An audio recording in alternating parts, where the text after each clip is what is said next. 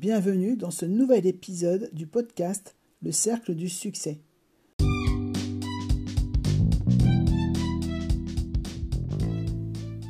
Hello, c'est Sylvie Web Marketing du podcast Le Cercle du Succès.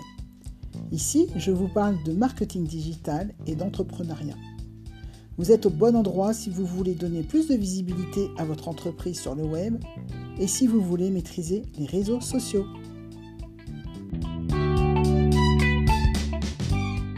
Vais vous parler euh, du taux de délivrabilité de vos emails. Donc je vais vous expliquer ce que c'est et puis surtout comment vous pouvez améliorer votre taux de délivrabilité. Alors, quand on travaille par euh, email, quand on fait du email marketing, on envoie des emails. Bon, ça paraît évident comme ça. Mais ce qu'il est moi, c'est que c'est pas parce qu'on envoie un email à un certain nombre de destinataires que ces destinataires vont recevoir l'email. Si on ne fait pas ce qu'il faut, la plupart de nos emails vont atterrir dans la boîte de spam, pas dans la boîte de réception. Alors c'est déjà assez compliqué parce qu'il faut déjà obtenir l'email des personnes. Ensuite, bah, il faut écrire les emails. Ensuite, bah, si les emails n'arrivent pas au bon endroit, bah, il y a peu de chances que votre destinataire lise votre contenu. Même quand ils reçoivent l'email dans la boîte de réception, il faut les motiver pour pouvoir ouvrir ces emails. Mais alors, si en plus ça arrive dans la boîte de spam, bah, ça complique encore l'action. Il y a beaucoup de personnes qui n'ouvrent pas leur boîte de spam, qui, partent du principe que ce ne sont que des mails frauduleux ou voire pire, des mails avec une vraie intention de nuire. Donc, si vous arrivez dans les spams, bah, les gens n'iront pas voir votre contenu, ils vont se méfier.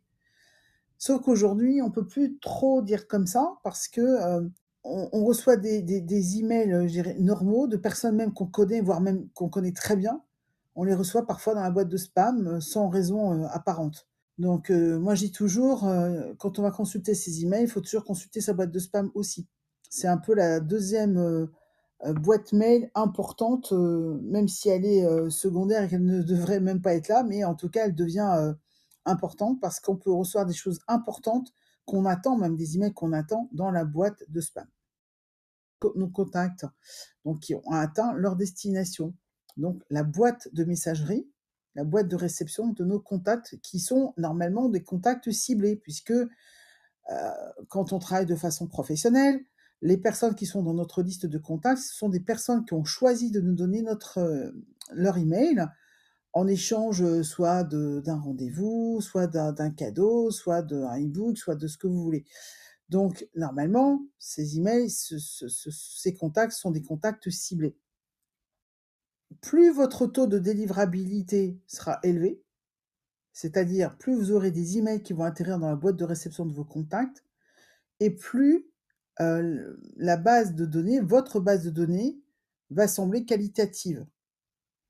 Voilà, donc c'est important vraiment d'améliorer ce taux de délivrabilité. Parce que c'est un petit peu comme si vous travaillez dans le vide, si vous, comme j'ai dit tout à l'heure, si tous vos emails arrivent dans les spams. Je vais vous donner dans les minutes qui viennent des conseils, des astuces pour pouvoir améliorer le taux de délivrabilité de vos campagnes emailing. Alors, la première chose à faire, ça semble évident, mais ça ne l'est pas, c'est euh, d'avoir une base de contact qui soit propre, mais aussi de la garder comme ça. Donc, ça nécessite de faire certaines actions. Alors, déjà, quand euh, vous avez, vous créez une liste d'emails, une liste de contacts, vous pouvez importer des contacts qui viennent d'ailleurs.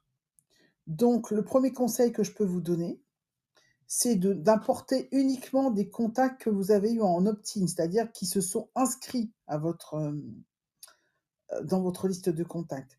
Il faut éviter d'importer des, des fichiers euh, que vous avez eus, on ne sait comment, ou d'emails que vous avez récoltés comme ça au hasard sur Internet, enfin des choses comme ça. Ça, faut éviter parce que ça va, vous prenez le risque en fait de d'importer des contacts qui sont pas fiables et du coup ça va euh, ternir un petit peu votre liste de contacts, ça va faire baisser votre taux de délivrabilité. Donc ça c'est la première chose, vous importez uniquement des contacts que vous avez eu en opt-in, des gens qui ont rempli un formulaire et qui ont dit oui, je veux bien recevoir ces emails. Ensuite, vous avez aimé cet épisode Vous avez sûrement des amis autour de vous qui pourraient être intéressés. alors n'hésitez pas à le partager.